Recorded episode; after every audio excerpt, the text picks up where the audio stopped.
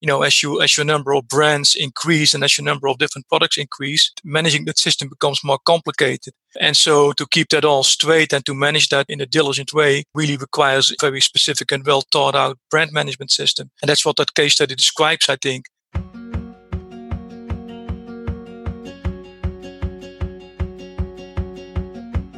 Welcome to Forward Looking Business, the show where ambitious and successful CEOs share their capital allocation strategies which have enabled them to maximize the potential of their companies.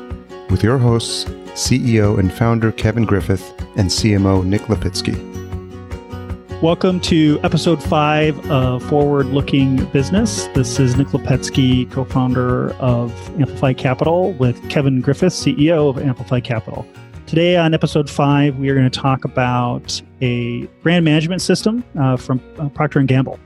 We've found that there is a, a lot to learn from implementing a, a, system of management in your organization, specifically around brand management. So, what we did is we found a case study on Procter and Gamble's brand management system.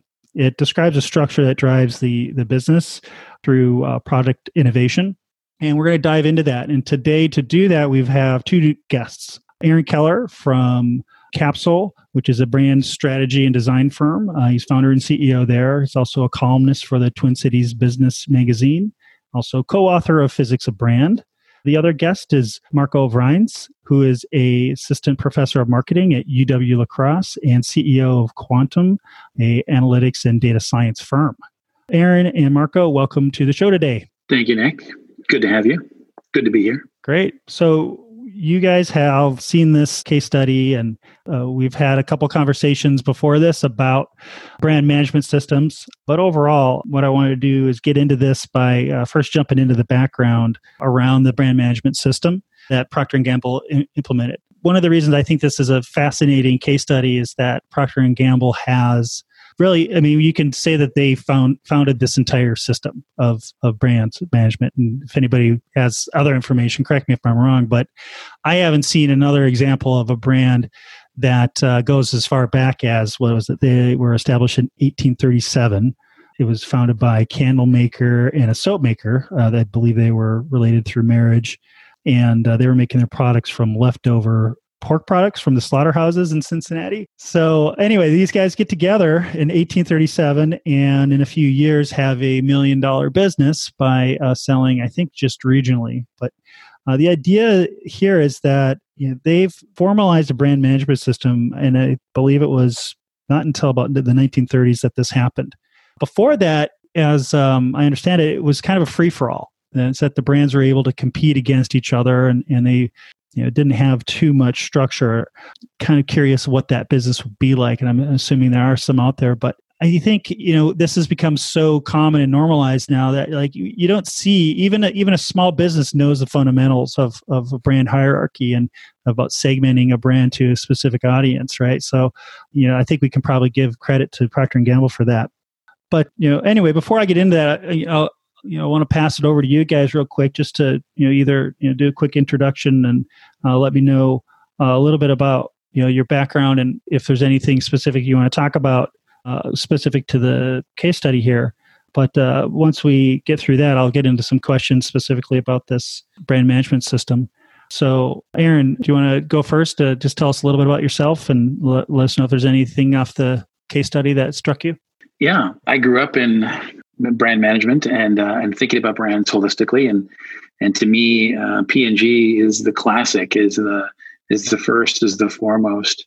Many would say even ivory soap was the first brand or one of the really early brands that existed out there in the world. It was treated like and managed like a brand. And um, there's so many interesting historical ties in this that are rather fascinating how they thought about about managing brands. The thing that struck me was the fact that uh, they treated the brand managers as like small entrepreneurs essentially within the company, right? They had P&L responsibility. They were basically managing a small company within a larger conglomerate and, and had all the responsibility, but also the rewards to go with that if they built a strong brand.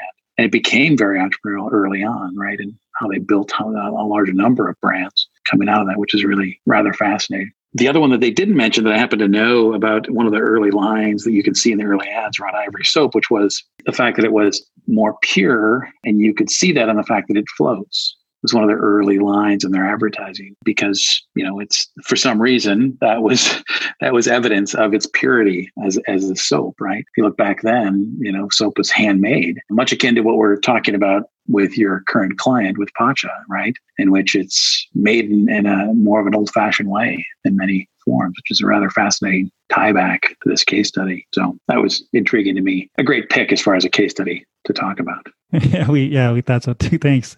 You guys are perfect to have on this. And and, and Marco, uh, if you want to give us a little brief intro on yourself too, and tell us what you were thinking of the case study. Uh, yeah, so I'm a professor in marketing, right, at the University of Wisconsin uh, in La Crosse.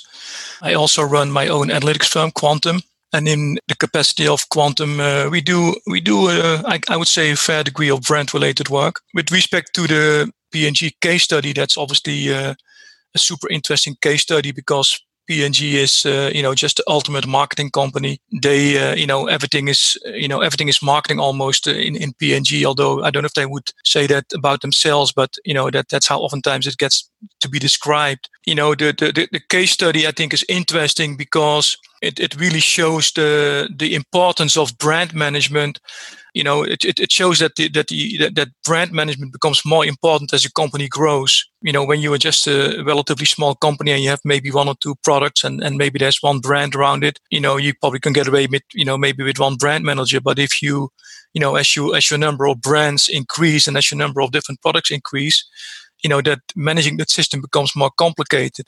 You know and for a company like procter and gamble i don't know what the current number of brands is that they have but i would imagine that it's probably like maybe like around a thousand maybe even more and so to keep that all straight and to manage that uh, you know in a in a diligent way you know really requires you know a very specific and well thought out brand management system and that's what that case study describes i think uh, and there's different ways in which you can do it but you know obviously procter and gamble is, is a successful company so the way that they do it is you know it's worthwhile looking at Thank you, uh, Kevin. I'm going to throw it over to you too. Is there anything about your case study that uh, that struck you?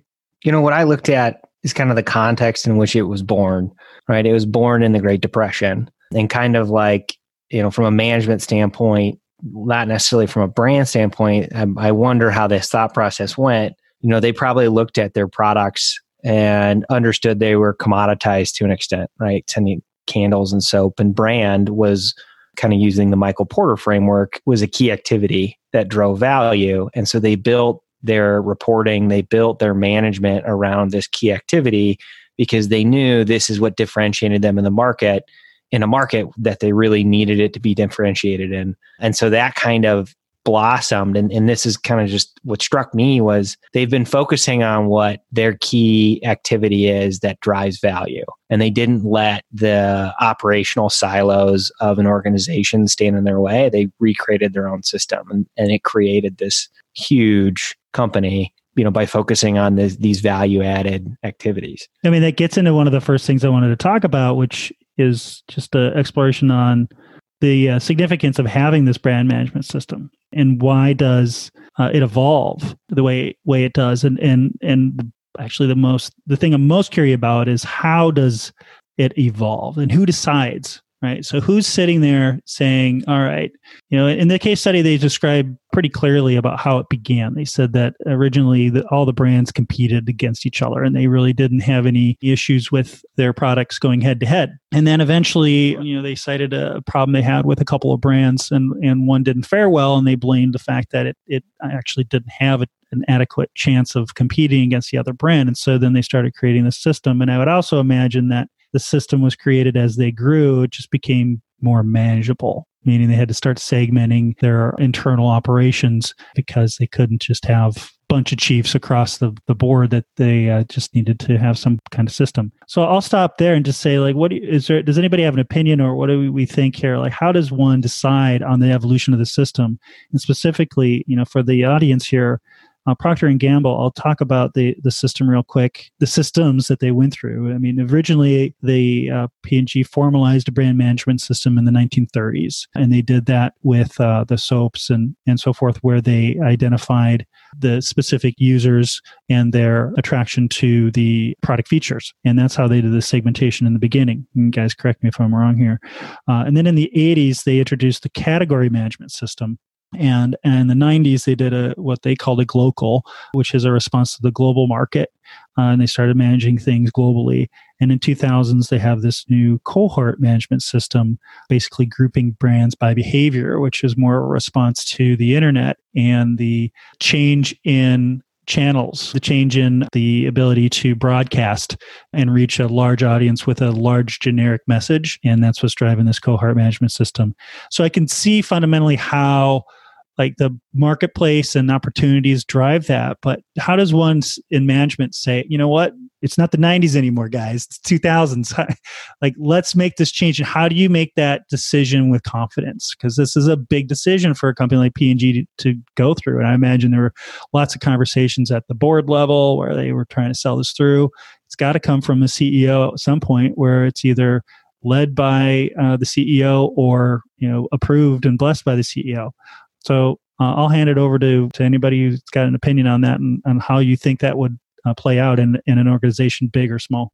Yeah, it's um, if you look back on it historically, you got to give them kudos for having invented something, not just the product, but the way of managing the product. You don't refer to them as, you know, as a product management approach. No, it's a brand management approach.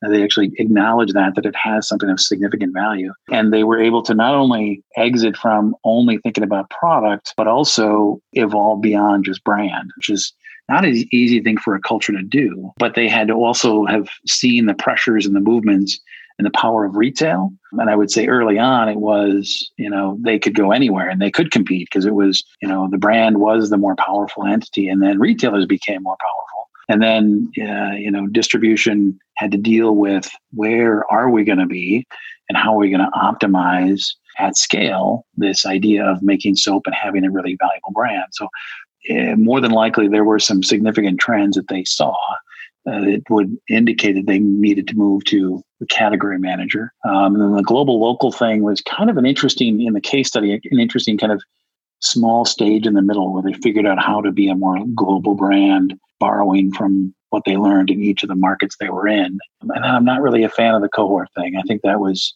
to me, built in a in the vacuum of a management consulting company that didn't get oxygen to the brain and, and looked at that and said, oh, this is a brilliant new idea for the internet.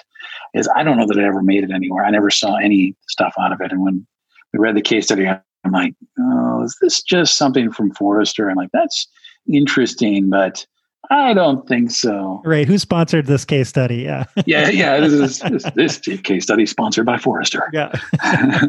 yeah. That's that's what I got out of that. But the other the other evolutions were commendable because of the culture they had to be in at that time to say, we invented this idea of brand management, right? What are we going to do? Change that? Are you kidding me? Right? There was probably plenty of people that were contesting that, that idea, that change. Marco, do you have anything to add?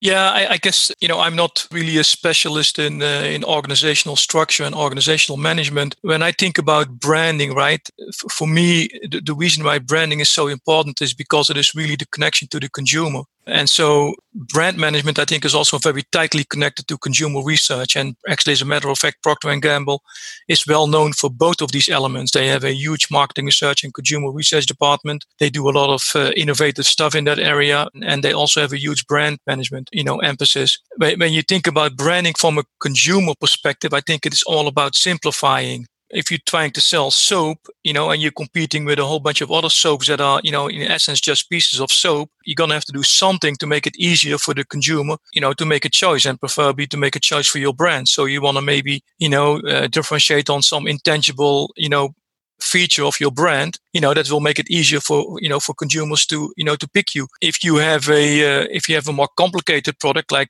cars or you know cameras you know then brand also plays a role because you know these products are becoming so complicated that you know consumers cannot evaluate these things anymore on all the on all the you know on the numerous product features. So it's going to have to be simplified along you know along some higher level dimensions that that are basically elements of the brand you know whether it's something is easy to use or something is high quality or something is innovative whatever you know whatever you pick and I think that I, I see that also a little bit as an underlying dimension in what Procter and Gamble is doing because the initial impetus I think of having brand management was to make it easier to communicate with consumers and to help consumers, you know, find and pick their brands. In the brand literature, they, you know, they make a distinction between physical availability and mental availability. You know, physical availability is just the distribution of your product but mental availability is basically how easy is it for your brand and for your product to pop into consumers' mind, you know, at the moment that they have to buy something. And so if you can, if you can make that connection in the consumer's mind with your brand so that when they, you know, when they are ready to buy coffee or when they are ready to buy soap or, you know, when they, you know, when they're ready to buy whatever, you know, that your brand is, let's say, the first one, you know, to come to mind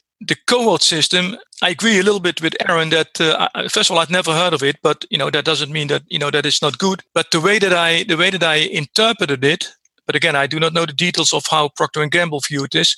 But if you think about a system, right, where you have uh, you know hundreds of different brands, and and each of these different brands have their own audience, and now whoever the brand manager is or the category manager has to come up with you know ways of communicating with all these different audiences, that becomes a very complex task if you can identify segments that are different, you know, that are similar in terms of attitudes, maybe similar in terms of behaviors, and that consume, you know, a certain group of brands from your company, then now instead of, you know, in, in, instead of communicating with 300 different audiences, you can communicate maybe with five different segments. And that makes it a lot more efficient. That was my takeaway that that was one of the driving motivations behind that cohort management system to just make it, to make the marketing operations more efficient.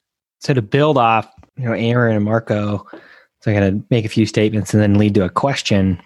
So Aaron, I think you you hit it right on the head. Like if you look at the timeline that's laid out in the case study, you know, when they redid their brand management system to start focusing on categories, coincides with the rise of Walmart, right? You know, you've got these industry forces changing, and you see P&G in the case study adapting. You know, initially you could go anywhere with the brand and it was all about distribution and, and spend, and that didn't matter. Then Walmart showed up, and then, you know, so they changed that. Then the internet showed up, and the, the cohort strategy is, I think, trying to get to that.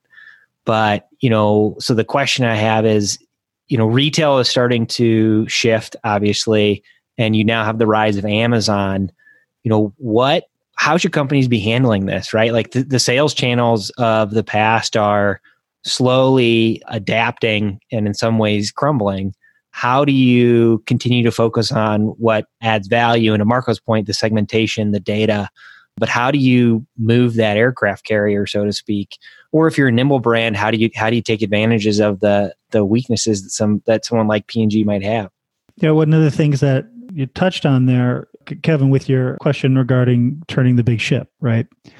And when I think about this case study and how it's pointing to this brand management system, not so much as a system to lead marketing in the sense like messaging and, and advertising, it's really a system to lead product innovation. And I'm thinking what Aaron just said there was that that's where the gaps were was in product innovation, right? That they didn't innovate and method stepped in, that seventh generation stepped in.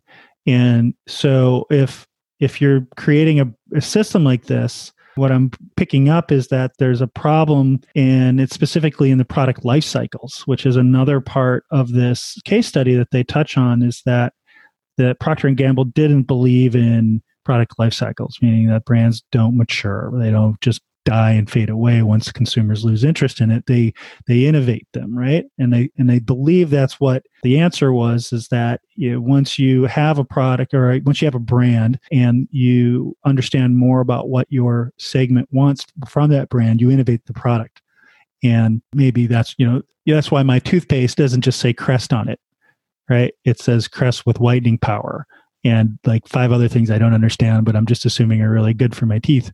But well, here's let me push back on that because that this is going to be unpopular in in the current company, but in I would argue in you know 80s, 90s, uh, 2000s, early 2000s, before the rise of the internet and and the consumer, the big retailers were looking for supply chains.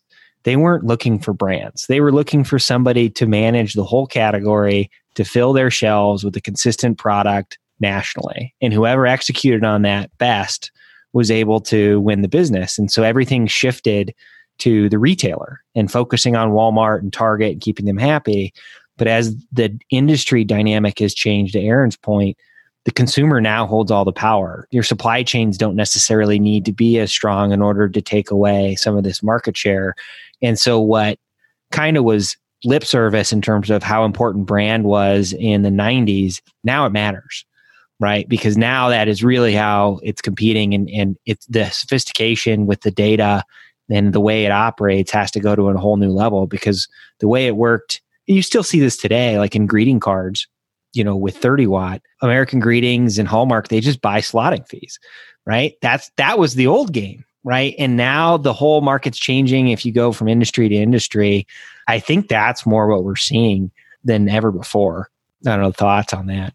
Yeah, the the the fact that you can get down to very specific things that you can only own one of, right? I mean, there's that on the other end of the spectrum, which is completely opposite from a P&G right? That they're selling a mass distributed, mass manufactured at scale item. And not that we're going to be able to live off of all things that are unique to us. That's not possible. But we've moved in that direction, not in the direction of more of mass produced, mass production kinds of things. So it's counter to the systems and the thinking that exists inside of a big company like that, right? It's kind of like the old story, not even old, I, the story that's come up recently where people have said to McDonald's, you're too fast you're delivering my food too fast. I mean, shit, they're fast food. Oh my God. Can you imagine that inside of McDonald's? Like, what do you mean we're too fast? I don't know how to deal with that. Right? We, I mean, we've been trying to make it faster and we made it faster for you. And now you say it's too fast? What? I don't understand. Slow it down. right? It's the same thing. Yeah, you know, it has to be going on inside of P&G. Like, how come we keep getting sliced apart by these little tiny things that you know, how is this guy in Hastings, Nebraska selling all this soap inside of Whole Foods? This is not that it's, you know, patches and anywhere near the size of ivory, but they're taking something and they're, you got to think they're noticing it. They're going, look at that. It's going back to the way we did it 100 years ago, right? How do we deal with that? We've got a lot of systems and a lot of meetings have to take place in order for us to go in that direction. And there's no way they can make profits at that scale, right? There's just, it doesn't exist, right? So they've got to figure out how to be profitable in small lots. And that's not easy for big companies to do. Or they got to move the culture back to big lots. The other one that I want to make sure I mention on this because someone else gave me this years ago, P&G invented soap operas.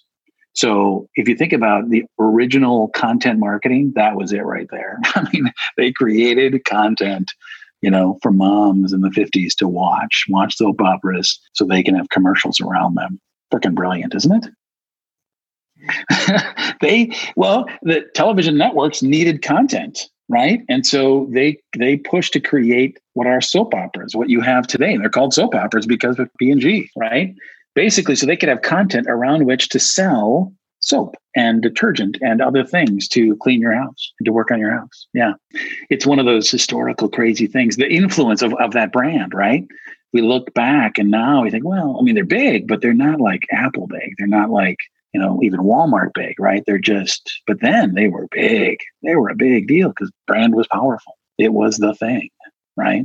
It's what you trusted. Now it's not as much what you trust, right? It's the smaller brands you trust, right? The other thing that when Nick was talking about the, the distinction between the product innovating and the brand innovating, right? They kind of they didn't innovate the brands, they innovated the products within the brands, right? So they added new features and benefits. The brands themselves, like Tide, I don't think the, the trade dress and, try, and Tide has changed in I don't know how many years. I even reference that they don't like to change that part of it. And so all of a sudden you're looking old and stodgy. Not, you know, visual language wise, but you don't look like this upstart young brand, right? Everything is new around you. And because you generally don't improve upon or change the brand language, which I think is you're seeing a little hints of that here and there with old brands like Coca Cola going to personalized cans, right? Where they're putting names on cans. It's their way of saying, okay, we can adapt, we can be a little bit more agile, we can actually mess with our trade dress and not get stuck in this old mentality of what you do is you upgrade the product inside, but you don't change the brand. So if they can consistently find this thing, as basic as that is, right? Find it on the shelf. But it's a different deal now, right? You want it to be fresh and new and the, the interesting thing. Yeah. So that's my view on it, at least. I like your view. Thank you. that makes me uh, think about you know the brands, specifically brand managers or the brand's influence uh, over the rest of the organization, specifically sales, finance, R and D, and things like that. So, what should the brand's influence be, and how can they influence the rest of the organization? Uh, the, the different counterparts that they they use to support the larger vision of the organization. So I'm, I'm curious to to get feedback from you guys as far as what as a brand manager or as a, maybe as a, an owner of a business with a single brand is what do I do to provide resources and information to the rest of the organization in order to drive the success for my brand?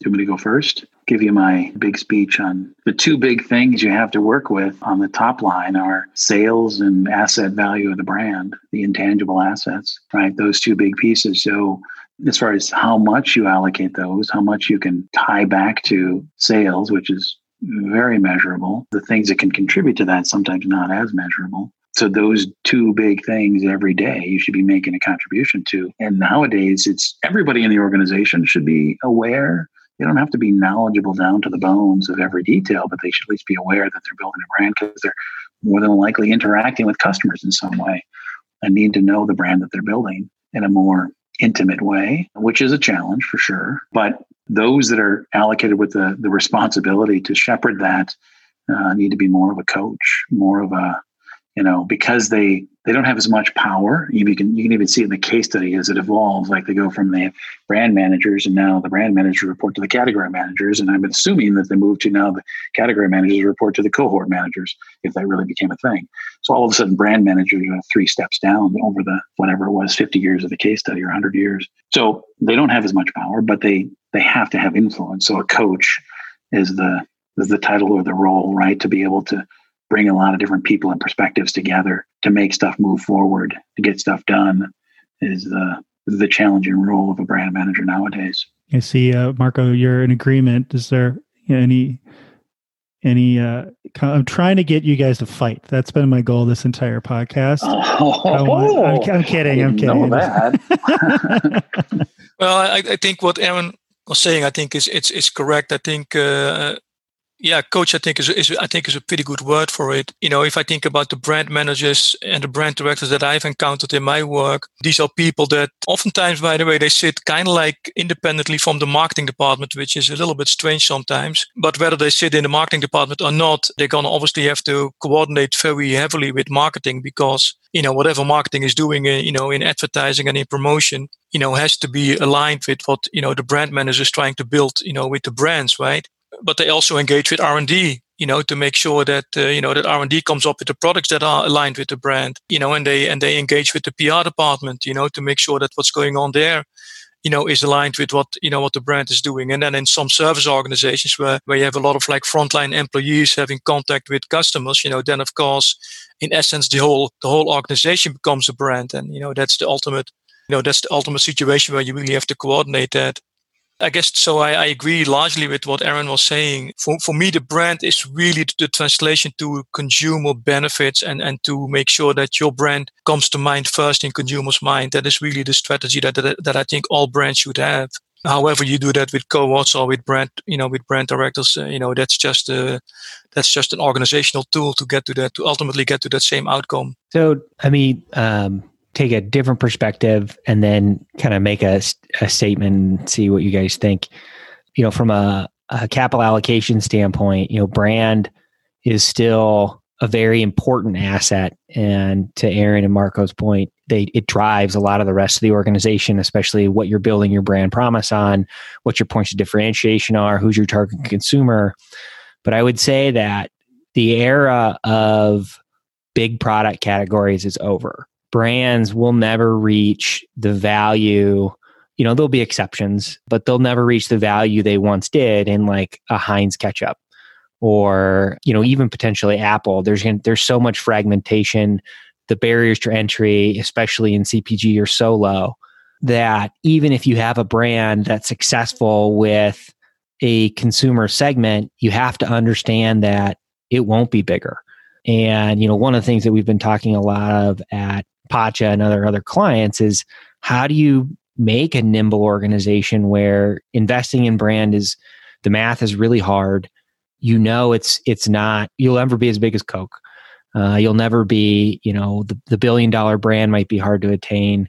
Again, as these markets fragment, like how do you manage that in terms of resources, right? If you're a if you're a category manager and you've got to manage 10 brands, how are you picking and choosing and, and thinking through that? Does that make sense? Yeah, I, I don't I don't know if that's true, uh, Kevin. It's a very interesting hypothesis. I would have to think about it a little bit longer, but I you, you could almost argue the, the opposite, right? Although I don't have any data on it, so you know I, I can't really prove my point or your point. Maybe you can prove your point, but but I can't prove either way. But I would imagine in today's world, every little bit of information is available online. You know, I can go to Amazon.com and I can look at the 50 brands if I, you know, if I want to, right?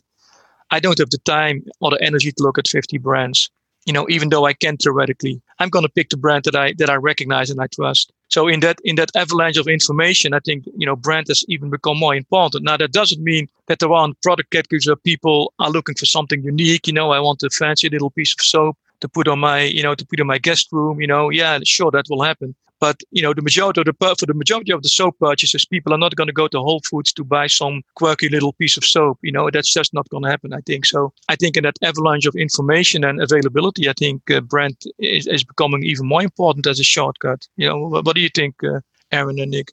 yeah, the, the the basic idea that it's shortcut, you have you have to have some sort of level of awareness. There's also there's a changing landscape of of what and who you trust to deliver a brand to you right? Now you got influencers, you've got other people that that that pontificate about a brand that might show up somewhere and become hot for a little while, and it can be very small, but yet still have a trusted following. I, do agree that there's probably not going to be the the Heinz ketchups of the world or those big brands. That is that's hard to see now. You know, it's all relative to the scale we're at right now as far as number of brands, but it seems to favor the long tail versus the big beast of a brand that's getting the volume. It just it isn't as common anymore. You just don't see that happen, and it also uh, there's just a natural tendency to want to see the next thing, right? Even the retailers want that, and, and consumers for certain want that. So they're always pushing. So they, in many ways, it's almost flipping from I want the product to, to only innovate and the and the brand to stay the same to I want either both to innovate. So I want a new version of Tide now, right? Not as you've always seen it, but product and brand innovate and evolve for me to show that you've you've modernized. Tide may be a tough example of that, but versus you know method coming into the marketplace, where you're like, wow, that's a nicely designed version of of what is Tide. I, there's an old story of having um, seen Method go into basically P&G's Heartland, which is within Target or or Walmart, um, the detergent category, right? And they went in with a three-in-one concentrate that Tide or P&G would not do. And every time Target went to them to do this, they wouldn't do it because Target basically had to pay the it was a loss leader to have that in their stores because of the shipping water. And so the gentleman in charge of this, who happened to know, went to Method and said, I'd like to bring a three in one concentrate. And he didn't think about it, but the day he dropped them in in the entry into the aisle, that next week or next day, he was at P&G for other meetings and they pulled him into every office they could to say he's going to destroy the category with this three in one concentrate thing. But they didn't at all. It became a thing and they had to follow because it was a new thing that that consumers wanted, valued, thought was important. Methods saw it. P&G chose to ignore it, chose to say, I'm not going to consider the consumer or the person or the human. I'm going to consider what's important for my brand, right? And my brand is built on volume, right? And if I move from that, I'm accepting the fact that that I'm not in charge of my brand anymore, which is a dangerous thing. I just I don't think brands can get that big anymore. I agree. There's just too much too much fragmentation. Maybe somewhere down the road it'll all come back to that again in some form. But yeah, and I think the thing to look for there is I think brand worked really well with mass because I think more consumers, this is my own theory, is that more consumers were looking for reliable. right? Which was really the driver of brand in the first place, right? So if you had a brand that the consumer could identify with and they knew it was a reliable source, then that would encourage them to stick with that product, right?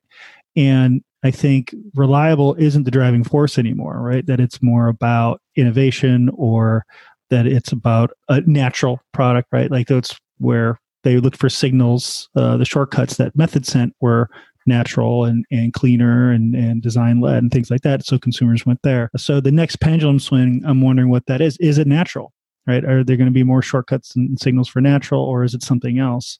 Uh, I know we got to wrap it up here soon, so I'll, I'll leave it at that unless there's anything else anyone wants to add. And well, I, I think Marco's point is spot on too. It, you know, you're going to have so much information. You're going to have so much choice. Brand, you know, maybe that's where the pendulum starts to swing back the other way. Um, because I mean, you it went from the mass brand, now the market's fragmenting, the pendulum's going back, and eh, that might be the driving force. I think that's a, a very important point to keep thinking about. I think this was great. A great discussion. Yeah, thank you, gentlemen. Good questions. Great historic case study. Love that. Good choice. Love that it came from the finance guy in the room. That's funny as well. and Marco, this is wonderful. Too bad we didn't get to fight, but I don't think it's possible for us to fight, even if we hadn't met before this. That was great. No, no, thank you. Uh, thank you for inviting me to this discussion. You guys have uh, great perspectives. Uh, I can tell that you guys have a ton of experience. Was, was really fun. Thanks, uh, thanks, Nick and uh, Aaron and Kevin. Uh, we're, we're honored to have you guys. this, this was great. Thanks it. to all five of our listeners for the fifth yeah. episode. One, We're up to five oh, now, yeah, Kevin. One per episode. All right. Thank you, guys. everybody. Thank uh, you. Thanks a lot. Yeah. Bye. Bye. Bye. Thanks for listening.